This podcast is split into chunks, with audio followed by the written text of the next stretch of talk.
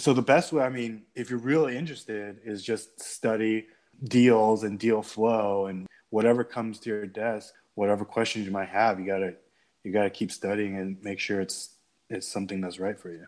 This is the Everything Real Estate Investing Show with Sean Pan, where we interview local real estate investors and professionals to go over tips, tricks, and investing strategies to help you learn about the business and to enable you to achieve your financial goals.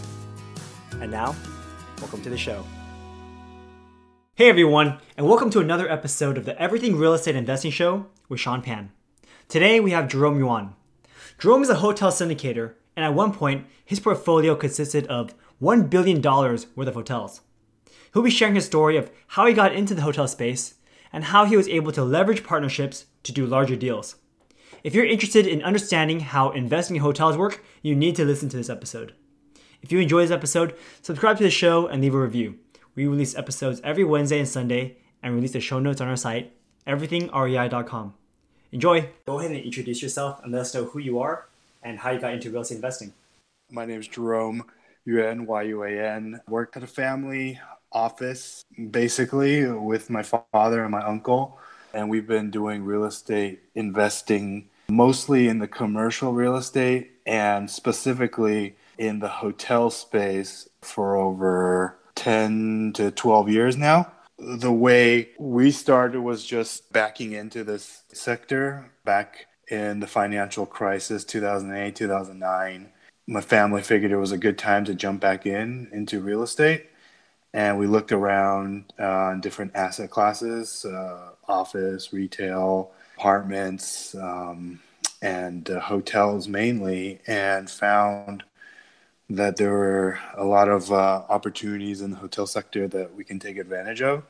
And we kind of jumped on the opportunity once it presented itself, whether through like bank foreclosure, bank notes, or just distressed assets with working through with sellers.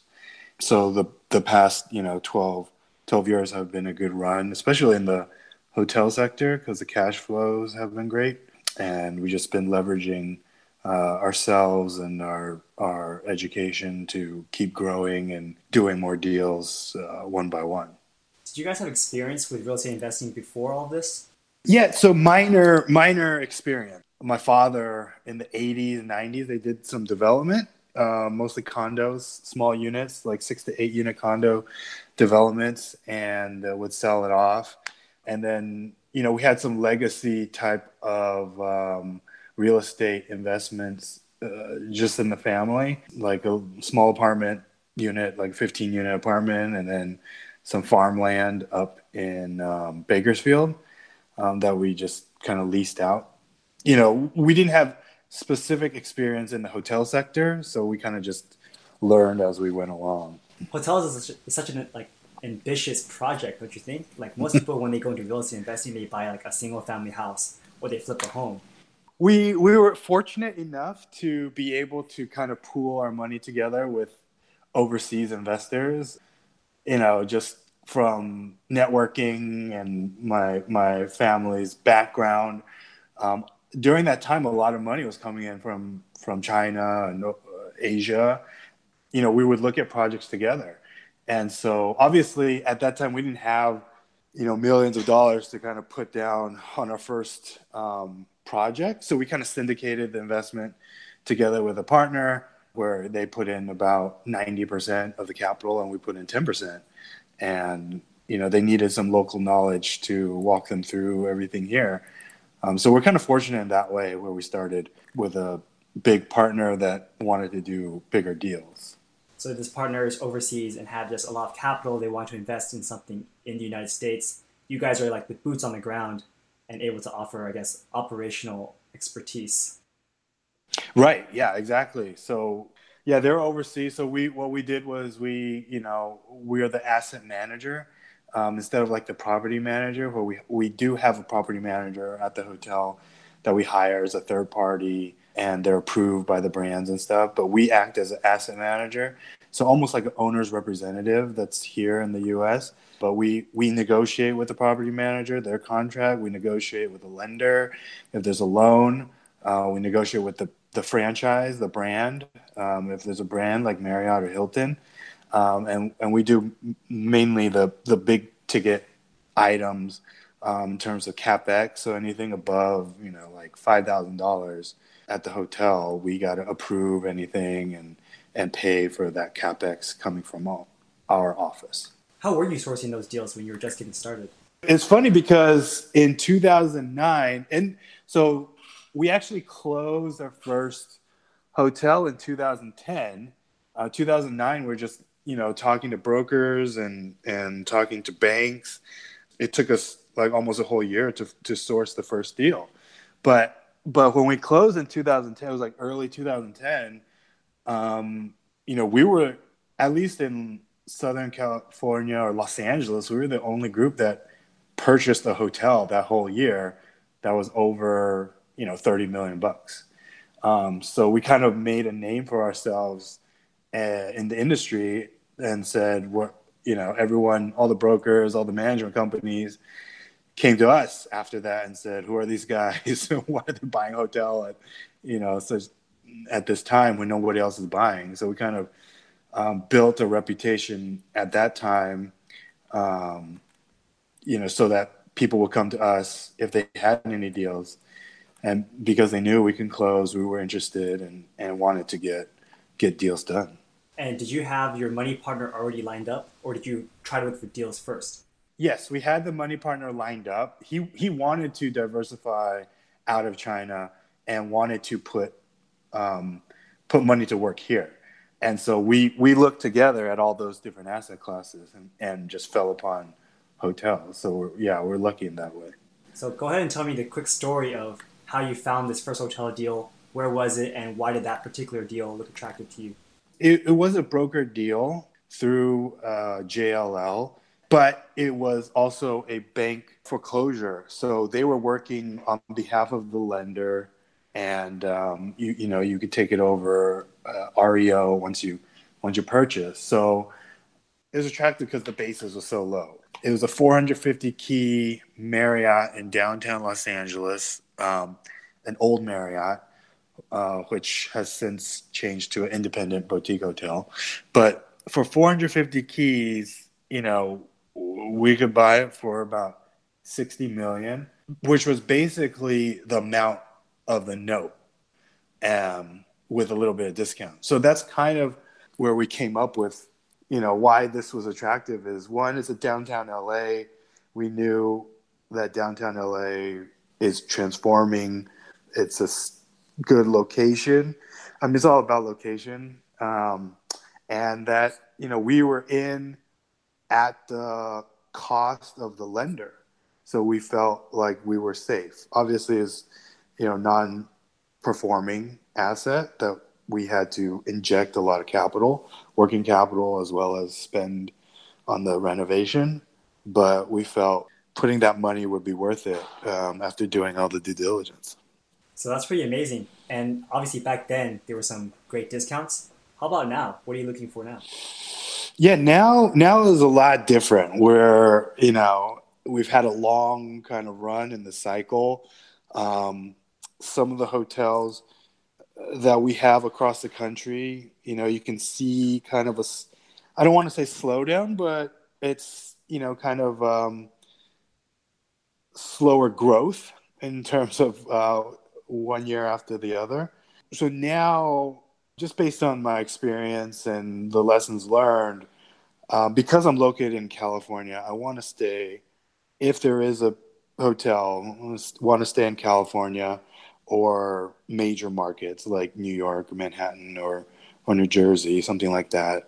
Markets that I know, that I've been in, and that I can understand fairly easily. So I'm not going to go into a new market in like Chicago or something like that, even though I'm sure it's a great market. I would have to start over and learn about the whole city and the market demand. And because we're such late in the cycle, I want to make sure that our cap rate that we go in is reasonable for that market. So whether it's an 8 cap, 7 cap, something like that in California, is something that's more reasonable and that can support the distributions that I'm promising my investors. So what are those, like what is your buying criteria and what are the distributions that you're kind of telling your investors? We've always kept it simple. So distributions are 8% preferred. And we keep the waterfall and the hurdle, very simple and easy. 8% is kind of the hurdle. And then the buying criteria. Yeah. If it's in like urban downtown kind of LA, San Francisco, obviously cap rate can be lower. But if it's in the suburbs, then I got to get like 7.5 to 8% in terms of cap rate for the hotel. Yeah. Because you're talking about 7-8%. I know people who are buying hotels here in San Jose or San Francisco for like a 3 cap. It's crazy. Right. Every investor has different criteria. So it could be, trophy property or distressed asset, or it could be a huge value add play, depending on where they're buying it. So everybody's different, but at least for me and for, where we are, I got to have a 7 or 8 cap in this. I mean, especially in the hotel sector, if you buy at such a low cap rate, you could get in trouble. You could. Does hotel require a lot more work than, let's say, multifamily? Right. I mean, hotels is a completely different animal. Depending on the size of the hotel, there's anywhere from 40 to 100 employees working at the hotel. And people check in and out on a daily basis. So definitely, there's no there's a couple long-term contracts, but majority of the hotel is daily volume, daily transactions. So there's a lot more operational activity that needs to go on a daily basis to watch over the hotel. I mean, and that's also the reason why there's like kind of the arbitrage opportunity where operationally one management company, one owner to another owner have different investment philosophies and different ways to manage. And so one owner can make a lot of money with the same hotel asset compared to another owner. And it just depends on how they want to manage and how they want to own the asset. So what do you think separates you and your company from, let's say, another hotel operator? We're hands-on. I'm not saying other people are not hands-on, but we watch the expense line items extremely carefully. Just because the flow through, in apartments, if you have the net income compared to the gross revenues, could be like 45, 50% for net income from the gross revenue. But for the full service hotels that we're looking at, it could be, the net income can be 20, 25% of the gross income. And so every dollar that we save is a dollar to the bottom line. One thing that we do is definitely watch the costs extremely carefully. The other thing that we do is we watch the cost of the renovations extremely carefully. So we have a team kind of in-house project management that does all the construction and design and walk us through the renovation so that, we try not to go over budget. We try not to go past the deadlines in terms of construction. And so that kind of helps us save money in that sense. I mean, I think the business-wise is hard. It's hard for us to generate revenue for the hotels just because all of our hotels are across the country. We really rely on the property manager, the brands, the management team in-house at the property to generate that revenue. But expense-wise, we try to keep things in line. And what are some of the things that like a new operator might not know when they're getting into this business? There's a couple of things. I mean, one, the property manager that you pick is extremely important for the hotel. I mean, if you don't even want to think about it, you can hire the franchise to manage the hotel. There's plus or minus to everything. But first things first is the property manager is the most important thing. And digging deeper is really the general manager at the hotel that's the most important person for you to communicate with. They're like the CEO of your hotel, and they're there day to day talking to all the employees and the clients and customers and and the brands and stuff. So that person kind of steers the ship for the whole asset. And so you just got to be very careful. Make sure you pick the right person. They understand what you're trying to do. They know the ins and outs of how to manage the reservation system and, you know, follows all of your guidelines in terms of operations. Yeah, it sounds like all this, like, similar problems that we have on the residential side, just on a much grander scale. Right. I mean, yeah, it's very similar, you know, like kind of like fixing and flipping houses is similar to fixing and flipping hotels. It's just a bigger dollar amount. So I remember when I first met you, you said you couldn't make it to our event because you were busy closing, or I guess putting down a down payment on a large hotel in Texas. And I remember you said the down payment was like $3 million. And I was just like, my mind exploded, because that's the purchase price of a whole home here in like Palo Alto. And, you know, that's all you guys own, like the Queen Mary, right? The hotels for the Queen Mary. You own some hotels in Florida for like Nickelodeon. I was wondering, you have so many projects. Do you have a favorite one? Yeah, no, I don't. You know, one of there is a Double Tree in San Pedro in Los Angeles. That one probably is the closest, nearest, and dearest in my heart. It's one of the earliest hotels that we purchased in like 2012, and we bought it like, you know, for dirt cheap, for like $12 million at that time. And, you know, I don't think we're ever going to sell that thing because our basis is so low. That one's on the water or by the water, and we spent money to renovate it, so it's nice, kind of resort-like feeling. And we've had a good time owning that for the past 6-7 years. Yeah, there really isn't a favorite. I try not to get too emotionally attached to any of the investments, just because it'll make it harder for us to sell and exit when the timing is right. But yeah, I think that one is my favorite.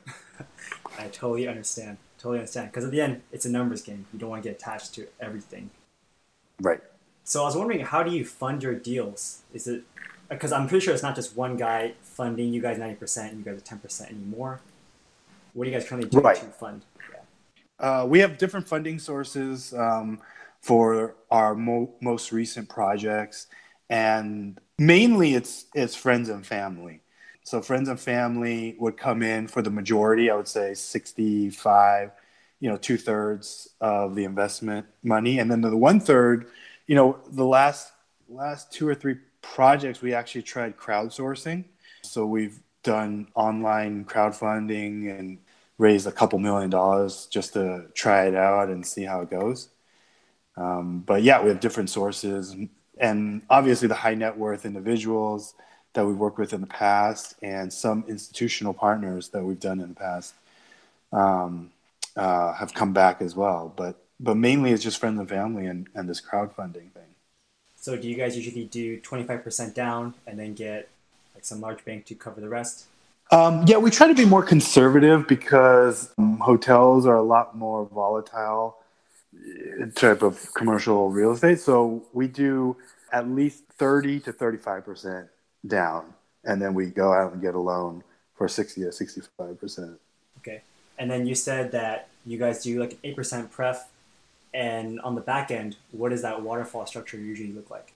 8% pref, then 100% total return to investors, and that's including our money that we put in, and we put in anywhere from 10 to 25% of the capital stack also, and then 100% to the investors back, and then it's 70-30 split.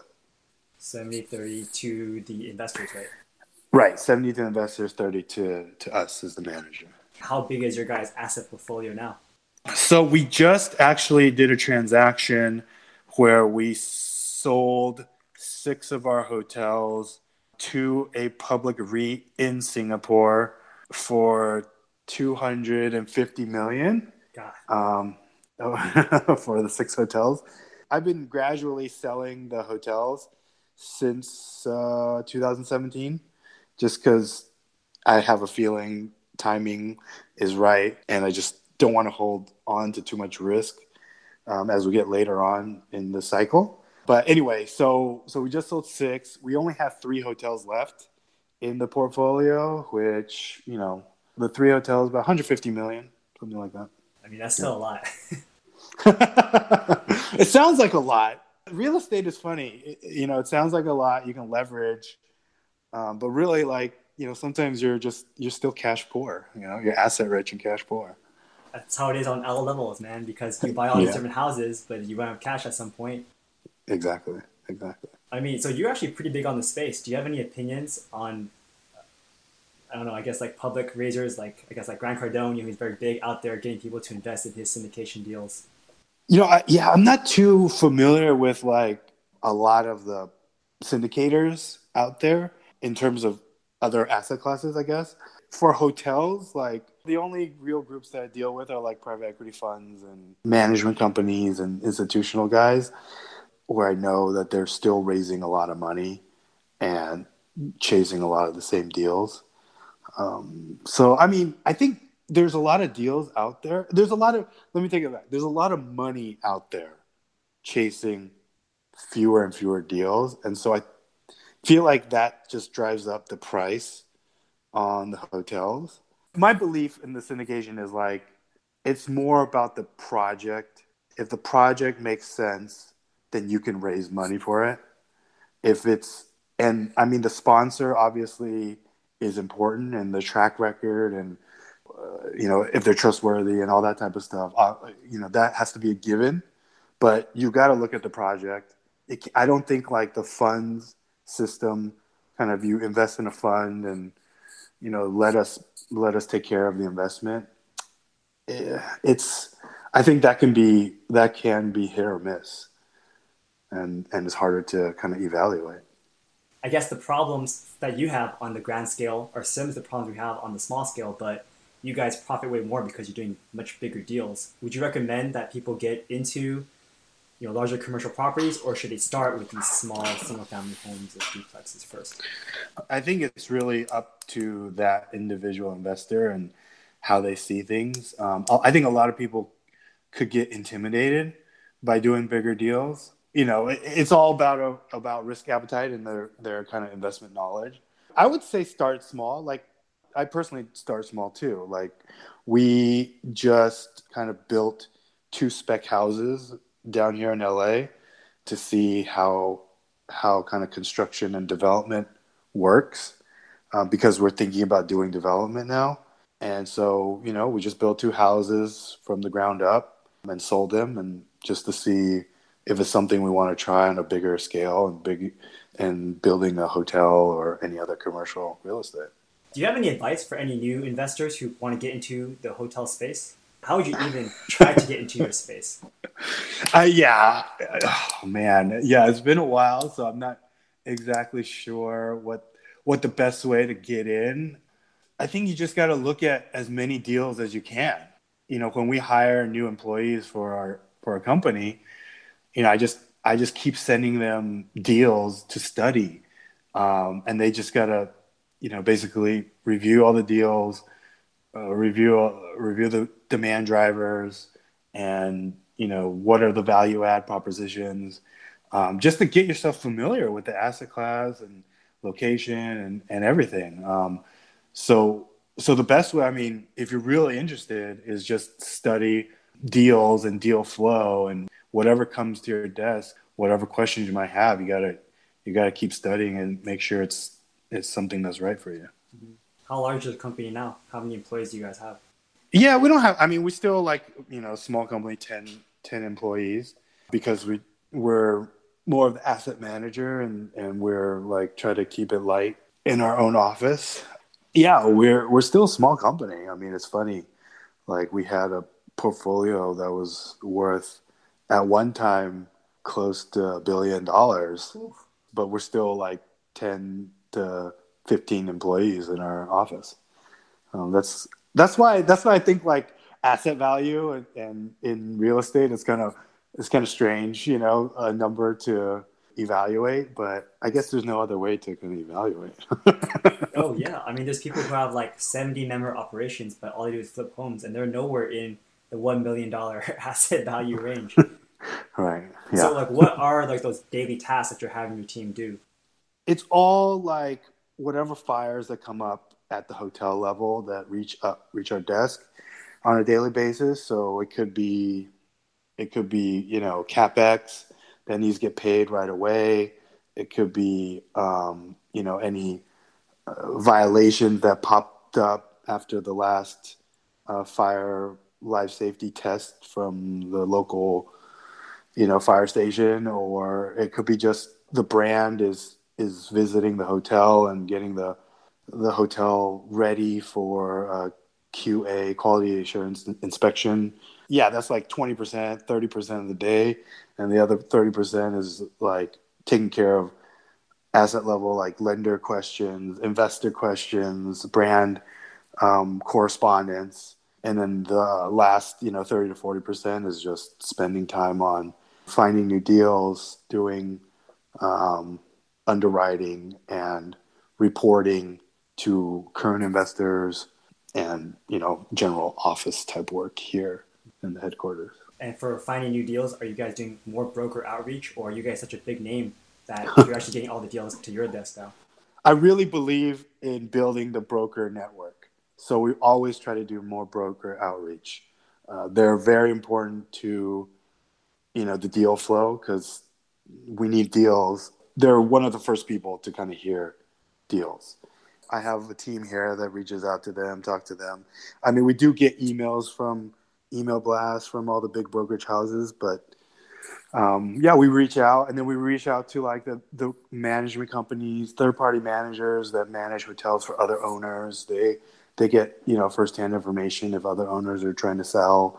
I really believe in trying to build up that network, because it's important, especially in real estate. You know, your reputation is very important. Yep, absolutely. And staying top of mind is very important as well. Yep, yep. Now that you have so much experience and you know kind of, you know more of what you're doing now, if you can go back in time and say 20 years from now, what advice would you give yourself? That's a good question. 20 years, going back in time, I would tell myself to kind of focus more time on studying different real estate asset classes and trying to make sure I understand each asset class in greater detail. Just because, you know, now that I do understand hotels and this asset class, and I've been exiting out of hotels, I do want to kind of expand and go into different asset classes. But I'm just kind of like starting over now and doing all due diligence on a whole bunch of stuff.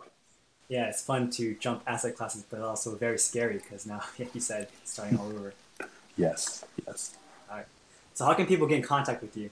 Our company website is ASAPholdings.com. That has all of our contact information. I get emails on a daily basis, so feel free to email me or call the office number on there. That goes directly to me. Awesome. Well, Jerome, thank you so much for your time today and telling us everything that we need to know about hotels. Thank you so much for inviting me. All right. Take care. Take care. Here are some of the key takeaways from this episode. Partner with someone who has a lot of funds to do big projects. It's much easier to do deals after your first one because brokers now know that you're serious. And when you're investing in someone else's deal, it needs to be project specific. Jerome doesn't think the hedge fund model works. Your reputation is also very important in real estate, so keep a clean record. Treat everyone with respect and constantly follow up. I hope you all learned a lot. You can find the show notes on our site, everythingrei.com. Thanks and have a great day. This was another episode of the Everything Real Estate Investing Show with Sean Pan. If you enjoyed the show, leave us a 5-star rating. It'll take less than a second and it'll help a lot. You can contact me at seanpanrealty@gmail.com. That's SEANPANREALTY@gmail.com. Thanks and have a great day.